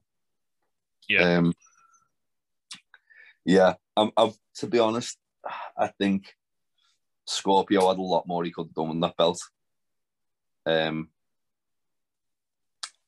I, I, I kind of, or I almost hope that like Sammy drops the belt quite quickly, and they can treat it as like a reset on the title because I feel like they need because they're they're in danger of really devaluing the TNT title. I think uh, it's it's going to sound harsh because he's a great wrestler and he's, he's he's a great worker, but I think they just need to get eventually find a way to get Sammy out of the TNT title scene. Yeah, agreed. Well, that, that's the thing. This feud doesn't really need a belt anymore, does it? No. I assume it's going to lead up to Sammy versus Sammy and Tay versus Ethan Page and Paige VanZant. Yeah. Which means that Or Scorpio and Paige VanZant. or Scorpio and Paige VanZant. Yeah. I wouldn't, to be honest, I wouldn't be surprised if uh, one other thing I thought about was maybe what if like American Top Team turn on the Men of the Year and turns the Men of the Year face, but keeps Dan Lambert and pay well Dan Lambert at least as a heel. Yeah. And like it can kind of separate Men of the Year from Dan Lambert and Paige VanZant. It can separate Sammy and Tay from from the Men of the Year. Men of the Year can either go after the tag titles or after also, we'll, we'll talk about that very briefly because it felt like so. This wasn't on the show, but there, was a promo afterwards. Ethan Page just knocking out the park with his promo, yeah, um, very good. promo. um, and it looked very much like Men of the Year were sort of getting a little bit frustrated with Dan Lambert in the promo. Yeah. As I say, it was it all all started from Dan Lam- Dan Lambert's distraction, and then Dan Lambert and Paige VanZant's distraction. And also, if like again, if you want a heel team to not that they're heels because fucking everyone loves Men of the Year. Yeah. Uh, I was gonna say, if you want a heel team to go off the Jurassic Express Men of the Year, right there. Well, if you break them away from Lambert, maybe like you said, put Lambert with Archer and Archer and Page versus Sammy and Tay. I think that's a better fit because then you can have like what better way to pop the crowd than have Lance Archer just ragdoll Sammy all over the that. Archer's li- aligned with um, Dan Lambert now. Yeah, that makes more sense. That and makes then more sense. and then you can have men of the year do actual tag team stuff, and then if you want to proper, if you want to put give them the fucking flowers, put the titles on them for a bit. Yeah. As I said, like I, I think I felt like both of them could have feasibly won the TNT title at different parts of like Sammy's reign. Yeah. it was a bit where it looked like Ethan Page was going to dethrone Sammy, and I was like really for it because Ethan Page is stupidly talented. Um, I imagine he's probably going to get some kind of singles run over the next like five years of his new deal. Yeah. Um, and Scorpio Scorpio's just obscenely good. Like he absolutely deserved to win that title, which I'm glad he did. It's a weird one with Scorpio because he's he's very he's very good, like in the ring, and he's he's a great wrestler, and he's he's good at. He's, I really enjoy his promos, but it feels like every time I watch it, this this this match in particular here felt like the first time I've seen him properly connect with the live crowd. Yeah, I agree with you. It's weird. Like I feel as if everyone knows how good he is, and when he was when he was in the um, SCU, and he like made the save for Ed Daniels, that was like that was the first time I saw Scorpio. I was like, oh yeah, everyone loves Scorpio Sky. But then when they turned him heel initially, before he like joined the men, before he formed the Men of the Year, it didn't really feel like he could get much out of the crowd, other than the fact that he was beating the shit out of Darby Allin. And This feel- yeah, it, it felt like the heel turn really sort of nicked his momentum. I, don't, I, don't, I think I think that's why his his um his TNT title run felt a little bit underwhelming because I don't think he, he, everything quite lined up for him. I feel as if they only put the belt on him. Um, so Wardlow had like an actual heel to go after instead of Sammy. Yeah. Personally, um, which is it's it's a bit weird, but sure, why not? But I, I don't know. I feel as if I do feel as if Men of the Year are about to turn face and turn a corner. Actually, Yeah, I agree with that. Uh, speaking of weird, And I think they're going to be obscenely over when they do. oh yeah, absolutely. Uh, yeah. So speaking of weird, um, next up then we have Jonathan Gresham versus Dalton um, Dalton Castle for the ROH World Championship. Have you ever seen a, a man? Have you ever seen a man who's an actual peacock? Because here we go. A peacock and an octopus have a fight. Yeah. And it was fucking glorious. I mean, don't I, I, I can't even remember. Like Dalton Castle's pretty much promo was great. yeah. It really was. Um, it really was. Um, So um, Dalton Castle referred to himself as um, Sully Sullenberger, and he said he was going to land the plane in the river and then use Gresham's a goose, and he's going to use his feathers as stuff as duvet. yeah, it's just, yeah. Um, which is great. Yeah, Sully Sullenberger is the guy who um, landed that flight in 2009 in the river when the, the birds hit up the engines and the plane started coming down. Yeah. Um, yeah, Dal- Dalton Castle's just great, isn't he? He's just so good. Um, Yeah, yeah. He's, he's I mean, he's Uh, great. He's great in the ring, but his promo work is exceptional as well. yeah, I love the fact that like he, they gave him the full Dalton Castle entrance. They gave him custom, Boys, which just worked. yeah, the music. Uh, he had the boys. He had They had the boys, um, and they they all made like a really good like like really really like big deal out of Dalton. Like made it made it feel like it was a huge deal that he was challenging Gresham. Um, and then I mean, you talk about you talk about guys who've got great presentation. Jonathan Gresham's just fucking awesome, isn't he? Yeah. Um, Yeah, absolutely. I love one thing I really like is his promo style, where he's he reminds me a lot of like um sort of like an old school champion like Nick Bockwinkel Mm. or someone of that ilk, where like he talks very sort of methodical and very um very uh like he's I'm trying to think of the word like eloquent. Yeah. But he, he he talks slowly, he talks like very Like a like a proper gentleman rogue sort of guy. Yeah. Um, uh, he's, he's great. Um, obviously, he's got the really badass octopus mask. Yeah. Uh, for any for a lot of people, this probably would have been the first ever Jonathan Gresham match they've seen as well. Yeah, um, And- it was it was a decent one. I mean, it, it, it could have gone a little bit longer, maybe. I think like with Gresham matches, they sort of they're slow burners, aren't they? They take a little while to get going because of the way he wrestles, the style he wrestles. It it did feel like the uh, finish was quite sudden. Um, but they they I mean they had a really good match. I thought.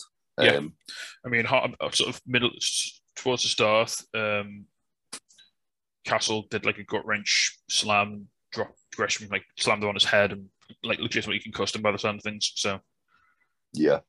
kind Um, of sucks, but but you know the, the match the match went really well. Um, Gresham won with the Octopus Hot Lock, which was the Octopus Hold, which is cool.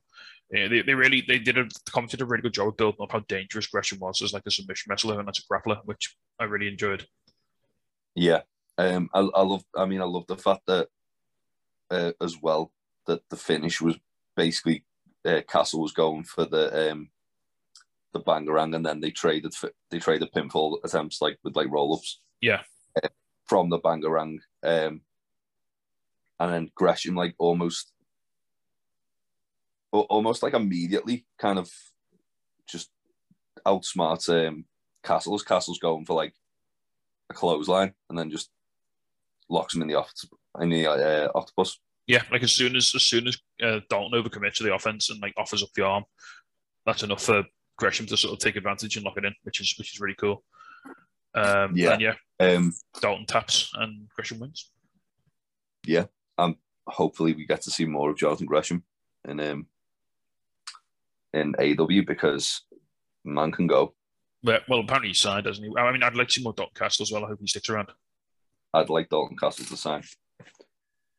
I'd, Yeah, right then, I'd po- Dalton Castle and Danhausen form a tag team. Uh, Post match then, we have Gresham Castle shaking hands, observing the code of honor. Um, Yep. And then Satnam Singh, Jay Lethal, and Sonjay Dutt arrive.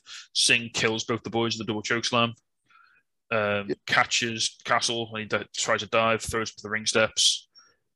Um, then while Gresham sort of distracted by Sting, uh, Singh, Lethal hits him with a lethal injection. Well, there was a really cool um, visual of Singh stepping into the ring, Yeah, and he's yeah almost two foot taller. Jonathan Gresham stands at five foot four. Yeah. Satnam Singh is seven foot three, yeah, it's, it's ridiculous. and that visual of Gresham just staring up at him was brilliant. Um, and then yeah, Lethal hits a shitty finisher. Yeah. Singh grabs Gresham in like a choke and then like smashed him into the mat a few times. It looked really cool, I really like- brutal. what one thing and really good credit to uh, Taz, or it was either Taz or Excalibur who said this. Uh, obviously, because Singh's an ex basketball player, they were like, "Oh yeah, he's slamming Gresham's head into the mat like it's a basketball." I was like, "That's fucking, that's a really good analogy Yeah, for an ex basketball player," because it makes you think, "Oh fucking hell, well, he's he's gonna be like good at doing that anyway, isn't he?" Yeah. Uh, so then Lee Moriarty comes down to make the save, but gets him murdered. Matt Sydal comes out on crutches, tries to hit Singh with a crutch. Singh grabs it, snaps it over his knee, and it just explodes. It's the, visual of that was fantastic. Yeah, Um, and then as he's about to kill Sydal, Joe makes the save with a lead pipe, and everyone just does a does a runner. And then um, a nice visual then at the end of J- Gresham and Joe standing next to each other, raising both the belts, which is pretty cool. yeah, um, yeah. I, I um, I thought it was a really good visual. I, I feel like this probably should have been the way they debuted Satnam Singh. Oh, absolutely. Yeah. I all they all they had to do was have Jay like kind of be a shitbag on Dynamite and not give Joe like his gift that he said he was going to give him. He looked he looked like a million bucks in the segment. Singh, he looked like an absolute monster. It was great. Yeah. Um.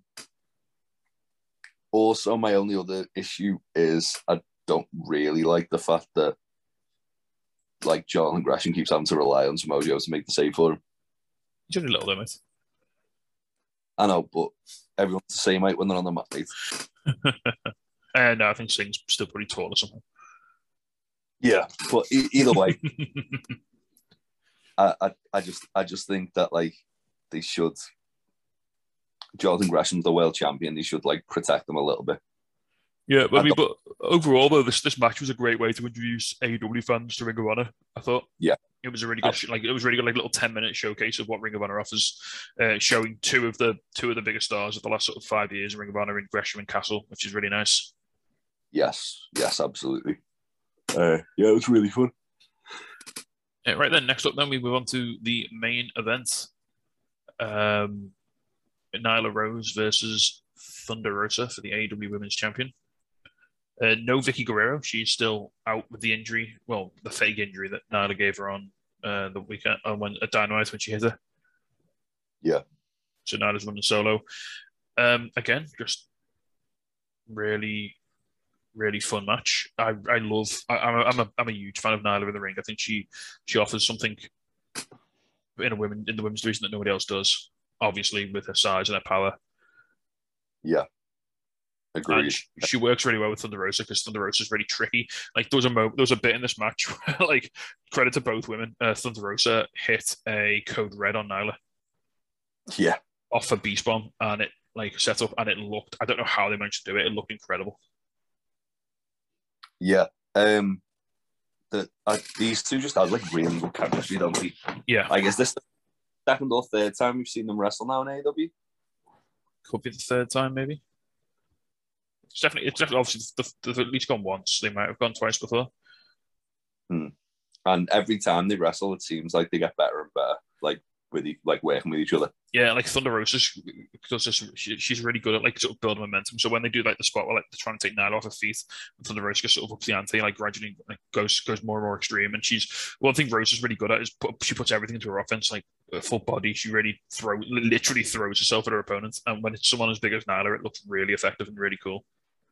Yeah, Um, and I mean, as well, like the selling of like some of the stuff, like the hanging knee, the hanging knee strike, the selling on that from Rose was amazing. Yeah.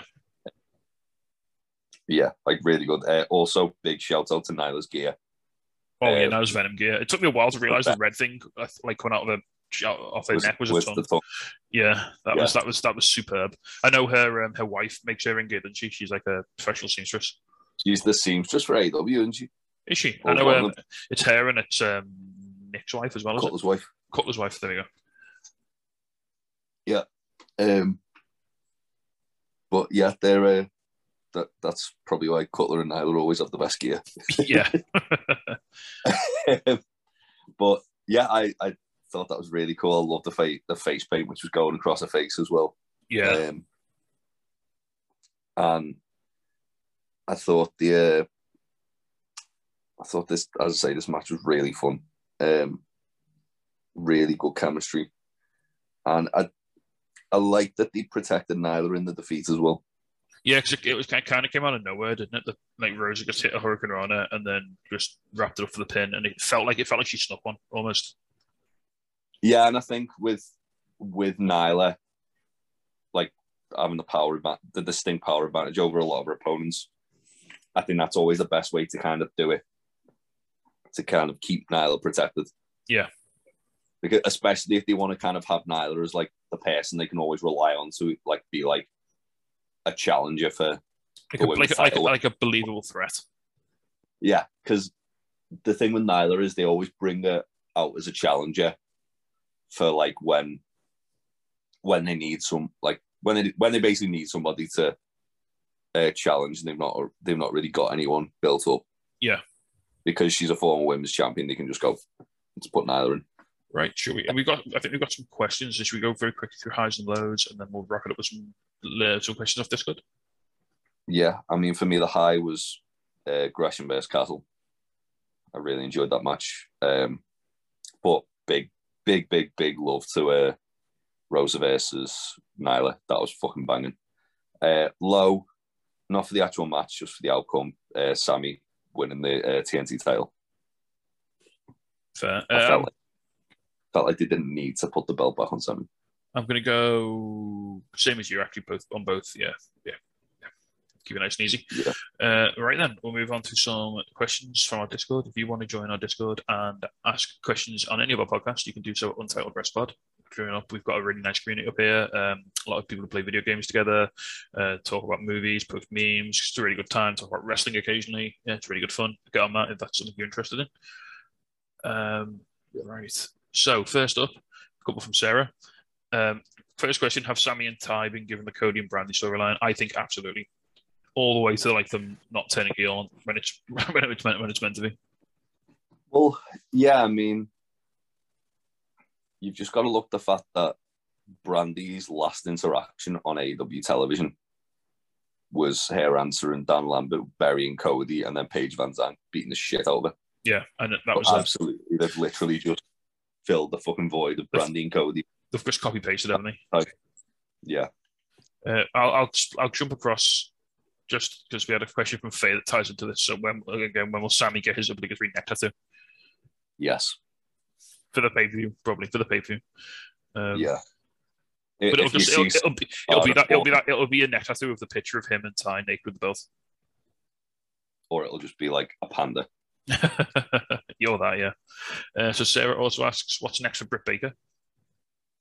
Uh, well, we kind of touched on this before. I think she's going to be a finalist in the Owen tournament. Yeah, and she'll go deep in the tournament, and then whoever takes her out of the tournament, she'll go into a program with them. I think.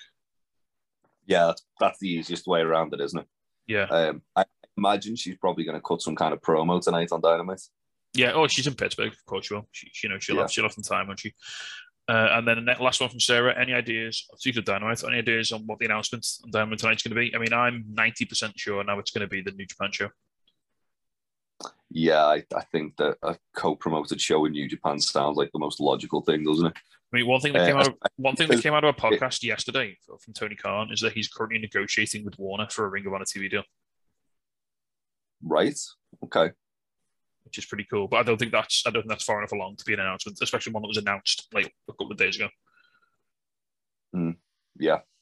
Um, I, I mean, Ring of Honor do technically still have the TV deal, don't they? With No, the Sinclair? Sinclair, the Sinclair deal announced. Yeah, they announced yesterday the Sinclair deal's finished up. Right. Okay. So they need to get a new deal. Um, what I'd like to see for the time being with that with Ring of Honor then would be either using the slot on YouTube that they use for like either Dark or Dark Elevation. Yeah. As like an hour weekly Ring the Honor show. It's just just as a way to kind of keep momentum going. Either that or just like have like the ROH talent show up on like Rampage or I'd be fine. I'd be fine if they just like a monthly special, like streamed it or something. Yeah. Because I know I know Tony said he really wants weekly ROH TV, doesn't he? Yeah, I think I think, Um, they'll, I think they'll get one. I mean, I think if you look at the numbers that the Supercard Honor did, they're in a really strong position to negotiate for a TV show, aren't they? Because it did did like it did superb like numbers considering the previous pay per views. Yeah, absolutely. Um, yeah, I, I think that there was a rumored date, wasn't there, for it? Yes, I can't remember what it it is. June Possibly, yeah. July? One or the other. Uh, yeah, I, th- I think it makes the most sense. Um, it, it seems as if AEW running a show in New Japan is going to lead to a couple of AEW guys showing up in the G1. Oh yeah, Um, and it, it, as I say, it just makes the most sense, doesn't it? Yeah. Um, uh, right. We'll, we'll know we'll know how big it is if the show opens with Tony Tony Khan in the ring, coked up out of his mind. Yeah. Having had some of Daddy Magic's Jack 3D. Um, uh, right, moving on. Joe from uh, Dark Vince and Home Operators podcast has asked trios belts when? Question mark. Uh, well, they've already got them, mate. The Ring of Honor got trios titles, so let's nick them.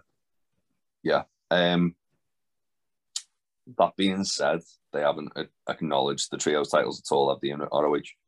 No, Uh, I, feel, I feel like if anything comes in now, it's going to obviously they're going to wait till after the Owens run its course.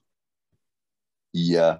Um, it, Tony's actually said he doesn't want to do anything with the trios belt till Kenny's back. Yeah. Which, I mean, that, that could be like the start of next year, the, the way things are going. Don't, I, don't wait- I don't, I don't, I don't want to wait that long. I want King of Trios now. God damn it. Yeah, I- I'd it'd be a good thing to do for the summer, wouldn't it? Yeah, bring Claudio in, and uh, Bring the Kings of Wrestling in. Have Chuck Taylor rejoin the Kings of Wrestling. Yeah. So we got that go right there. Got Blackpool Combat Club. Got the House of Black. We got got Dress Dark Express Order. with Christian, Dark Order. um, Team Taz with Hook. Yeah. Um, you could have like a Team Ring of Honor, like have like Gresham, Joe, you've Dalton got- Castle. The um, Undisputed Elite. Yeah, you've got a, you've got Lethal, uh, Sonjay and Satnam Singh. Yeah, I mean, there's plenty of there's plenty of trios teams knocking around, isn't there? If you if you need them. Yeah. Uh, right, we'll go back. um, Lance Archer if they're still knocking about with Dan Lambert. Oh yeah, I didn't even think about that. Uh, go back to Faye. Um, do you feel like the circumstances of Jurassic Express becoming tag team champions, with it being given to them prematurely, have had a negative effect on the run as a whole? As I feel like it's been a bit underwhelming. Well, we said something entirely different to this earlier on. I Um, I feel like they weren't giving them prematurely. If anything, I feel like they were giving them late. I feel like when when Faye says prematurely, I think it means like prematurely in terms of the run of um, the Lucha Bros. Yeah, yeah. So, so I see what you mean. But then, even then, like the Lucha Bros, they'd beaten everybody they could. Yeah, I, I don't think you need to do long face title reigns like compared to heels. Like I really don't. It- Like if you think about it, with the Lucha Bros, um, when they lost the tag titles, there was no Red Dragon, was there? Or Red No. Dragon had just, had just debuted. Uh, there was no Blackpool Combat Club. They were they were already kind of entrenched in a feud with the House of Black, and it was I feel as if the tag tit- them getting the tag titles was just a way to kind of like allow the Lucha Bros to go, or Death Triangle to go into the feud with the House of Black. Yeah, it's just weird, isn't it? Because if you look at AEW's title scene now, all the titles. So you've got Hangman's the champion. Speaking You've of got- teams, I've just thought, speaking of teams that the Jurassic Express haven't had to deal with yet, House, House of Black. Yeah, I mean they're they're, Kings of the they're, Black, they're only not tag team tag champions because they've not decided they want to be them yet. So yeah, that's true. Uh, so I was thinking, like, if you, have got to be careful because if you look at the tag titles in Indo now, you've got Hangman as a face, you've got Jurassic Express with faces, you've got Sammy who's a legendary face, you've got That's Thunder Rosa who's a face. So there aren't, and the, the money, the, the, the big money is in the in watching, the, waiting for the heel to get the comeuppance, and like all the, if all the champions are faces, then you haven't got that. Sa- Sammy's a heel now. Sammy, well, that, that's we'll we'll see we'll see how that shake, we'll, we'll see how that shakes out tonight, shall we? Um, yeah, that's true. uh, yeah, you've got Gresham who's a face, Joe's a face, FTR faces on the other side of it. Yeah, so we've almost gone the other way now. We've got two. We, we need some heel champions because you need that anticipation, like like the Kenny build up. You need that anticipation of who's going to beat them. You know, there's there's nothing there now at the moment. There's no there's nothing in the company that's like well there is. It's Wardlow MJF. That's the that's the one bit of come up as you're waiting for is MJF to get his ass kicked by Wardlow. Yeah, Um, and then then we're gonna get MJF dethroning Punk for the title after Punk beats Hangman. So yeah, so they need to get some face, some heel champions, pretty pretty sharpish, I'd say. Um, but and I think that's why it feels a little underwhelming, is because there's never anything. Because the, the the face winning is kind of always the end of the story, Yeah, and then you've got to sort of carry it on, and but you've never you, you're never going to carry that momentum of like of the chase into the rain. yeah. I, I feel, I feel as if Jurassic Express, as I say, it definitely feels like it's run its course. But. Jurassic Express didn't have a chase because they won a lot of faces as well, so they had no momentum at all to carry on coming into the, into the well, they did, they did kind of have a chase. The only difference was they were like feuding with the Bucks the same time as like the Lucha Bros. Yeah. Lucha Bros won the title shot off Jurassic Express. And then Jurassic Express went after the Bucks when Lucha Bros went with the tag titles. So it, there was a, but it, it didn't have that, it wasn't that traditional like Hangman Kenny build. yeah, but then their paths converged back to the tag title match. Yeah. That's how they did it. They just they just did it a different way to how we're kind of not conditioned, but how we kind of expect to see these things play out is that, oh yeah, you're chasing the, t- the champions, whereas Jurassic Express went, okay, well, we're going to beat all these other teams that you've beaten previously, and when, we'll, when we meet you back, we'll beat you next time, which Yeah. is what he did. Um, right then, Troy with a couple Now, questions now I to look at finish. it like that, I think that's actually a really cool way they've done it. yeah, yeah. To be fair, now, Um, now I've just mapped out myself there. I think, oh, shit, it's quite good. um, and so last questions from Troy. Uh, first up, what does Adam Cole do now? Is that him away from the title picture for a little bit? Uh, I think so. I think we've sort, we've sort of touched on it, haven't we? Um, you mentioned before about giving him a, a deep run in the in the Owen tournament, I think he's going to win the own. so he could do that. I mean, I wouldn't be adverse to him dropping into a TNT, having a little TNT title program with someone. I think that'd be quite nice. Starting Panama Sunrise, the solo of Sammy. And then obviously the, the, the one we all want to see is well, one thing that would help a lot would be trios belts. If you have him, him, him and Red Dragon go for trios belts would be nice. Yeah, it would. Um, yeah, it's. Um, I don't know. There's a lot of possibilities for Adam Cole. Like, he doesn't necessarily need to be in the title picture. The only thing I see coming for him in the next few weeks is a loss to CM Punk to put Punk over to the title scene. Oh yeah, like Punk, Punk and Cole's happening like imminently, absolutely. Which is insane that they're just probably going to just drop that on like an episode of Rampage or Dynamite. Yeah. Instead of you know a fucking pay per view. um, but that, that's not a bad thing. That's that's just we're lucky as fans, aren't we? That we're getting like pay per view level matches like every other week on Dynamite. Yeah, because that's going to set up for then for Cole versus Page, which, uh, for Punk v Page, sorry, at, the- at, the- presumably at double or nothing. So I want. Um, I mean, Double or Nothing's going to have the finals of the Owen. Have they said it's going to have the um, Casino Battle Royal as well? oh, I don't know. Yeah. It's in I think, Vegas. think they normally do, don't they? So yeah, They usually do the men's at um, Double or Nothing and the women's at All In or All Out. Sorry. Yeah. And do the tag team one. Did they do the tag team one at Revolution? I think they did. They No, did they- it. The, They they did did the the two. go home. They did. Well, they, they did the two, the two before, didn't they? The two, the two weeks before. Yeah, that's right. You're right. They did it. They did it. They, the one they called the Casino Battle Royal because one was like just an over the top one. Yeah. Um, the go home of Revolution, wasn't it? Uh, right then, last question from Troy again. Uh, why was Scorpio Sky's run with the TNT title treated so badly? The belt feels a bit cheap now, and just playing second fiddle to the bullshit with Sammy and Tay. Uh, we when we we touched on this as well, I, I think the only reason that Scorpio Sky's reign didn't go particularly great again, I don't think it was necessarily his fault. I mean, the belt is wrapped up into the bullshit, and they need. We, we, we said, well, you know, they need to get Sammy out of the picture. Um, I, you know, I'll, I'll echo that. Um, I think, I just don't think Sky. Can, like I said, I don't think he. It was only this last match. I think he really connected with the crowd. I think his heel, his heel character just hasn't really worked. I I feel for me that it was almost like well, if if, if those feel as if like Cody was meant to be kind of in Sammy's role, doesn't it? Yeah.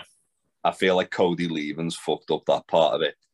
I feel like Sky winning the belt was only it was kind of like a, a, a two prong thing. The fact that it was there as they needed a heel to face Wardlow, and they didn't have a heel to face Wardlow when Wardlow won the face of the Revolution, and Sky was already kind of entrenched in the TNT title picture, so it made sense. And the other thing, I feel like they've they've given it because like they knew it was going to be a short term thing. It's almost like they've given it as a thank you for like just being like like we've been saying, like they've been given like a lot of like a lot of the original guys like title runs just to kind of to kind of give them the flowers, so Yeah. to speak. Um, I feel like it was that, but also as we touched on before, I feel like this is the catalyst now for like getting Scorpio and Ethan Page really fucking over. Yeah. Like I, I, I while I'm disappointed with the actual reign itself, to try and like accentuate the positives of it, I don't see it as a necessarily a bad thing because I feel like it, it's gonna give them a bit more momentum going forward where they kind of needed it anyway. It did like even though yeah, even though it wasn't a great reign on paper, like it legitimized Scorpio a bit more Yeah, by having him be the champion. Like yeah, when I he when he when he beat Sammy, like me and you were fucking shook when we watched it, weren't we? yeah, I couldn't believe he beat Sammy. I was shocked. I thought he was just there for like a fucking a, a, like little stopgap for like before Sammy gets like murdered by Wardlow. Yeah. Um. As I say, I feel like I feel like the TNT title, as we as we kind of touched on earlier, you need to just get it away from this feud. It, it needs a reset, and what better reset button than the fucking Redeemer? Oh, bring just bring. Well, you said uh, the other day, Kip Sabian, that'd be fucking great. Put it on Kip, have Kip and Sammy have a have a feud, Put put it on on, Kip with the spooky box on the head gimmick. and then Kip comes out And to like celebrate when he, the, the, the week after he wins it, and Miro comes back and just lays him dead. Oh, just that'd be so good. Oh, we do we do need Miro to come back and just kill Sammy. 'Cause we, we were saying on the news, like the TNT title hasn't felt like a big deal since Miro lost it to Sammy. Yeah, true facts. You know? You know? Would actually also be good if they uh, if they had Samoa Joe uh, unify the ROH TV title and the um, TNT title. You know, because I'm win both, like WWE unify them, where he just carries both of them, and they're still separate belts. or that, or just have them unify the two, just because I feel as if ROH doesn't need the pure title, the TV title, and the world title. Uh, but I think AEW needs more titles though, so I think it's I think having all the ROH ones around kind of helps a little bit. Yeah, but they still don't need that many like kind of mid card belts. They've got three mid card belts just floating around. Yeah, I Although mean, you didn't come out with the uh, pure title this week. no, he didn't. It was announced the pure champion either, which is interesting. So Mm. yeah, there you go. On that on that bit of intrigue and that bit of hope that, that, that, like- that's that's the header here first. The pure title is gone from AEW forever. And that, on that, this, is, this is a salacious rumor for you. I hope not. Um, yeah, uh, Josh Woods didn't die for this. Uh, Josh Woods did. I mean, Gresham was the one who like campaigned to bring it back, wasn't Yeah. Yeah, so that- as, as long as he? Gresham's That was got their to- way to kind of like. Well, as long- as long as- title picture. as long as Gresham's got Tony Khan's ear, I don't think the, the pure title's going anywhere. To be fair, Yeah, I mean, he, it's the fucking really snazzy look, like awesome looking Ring of Honor title that Bandito was carrying for the OG Ring of Honor title, which is a very nice belt, but it's It not as it ain't the proper one. it ain't that well. It is the proper one. It's the original one. It's just not as nice as the one that Bandito had. Yeah. Right then, on that note, then I think we'll wrap it up there. Um, yeah, that was a lot of AEW to get through. Sli- Slightly less to go through next week, so we'll uh, we'll see you for that. Uh, as always, Yeah. thank you very much for listening. Uh, stay safe, enjoy your wrestling, and we'll see you all very soon. Goodbye. Bye. Hello, yes, Danhausen here. Danhausen has been summoned. You must love this podcast housing, the Untitled Wrestling Podcast housing.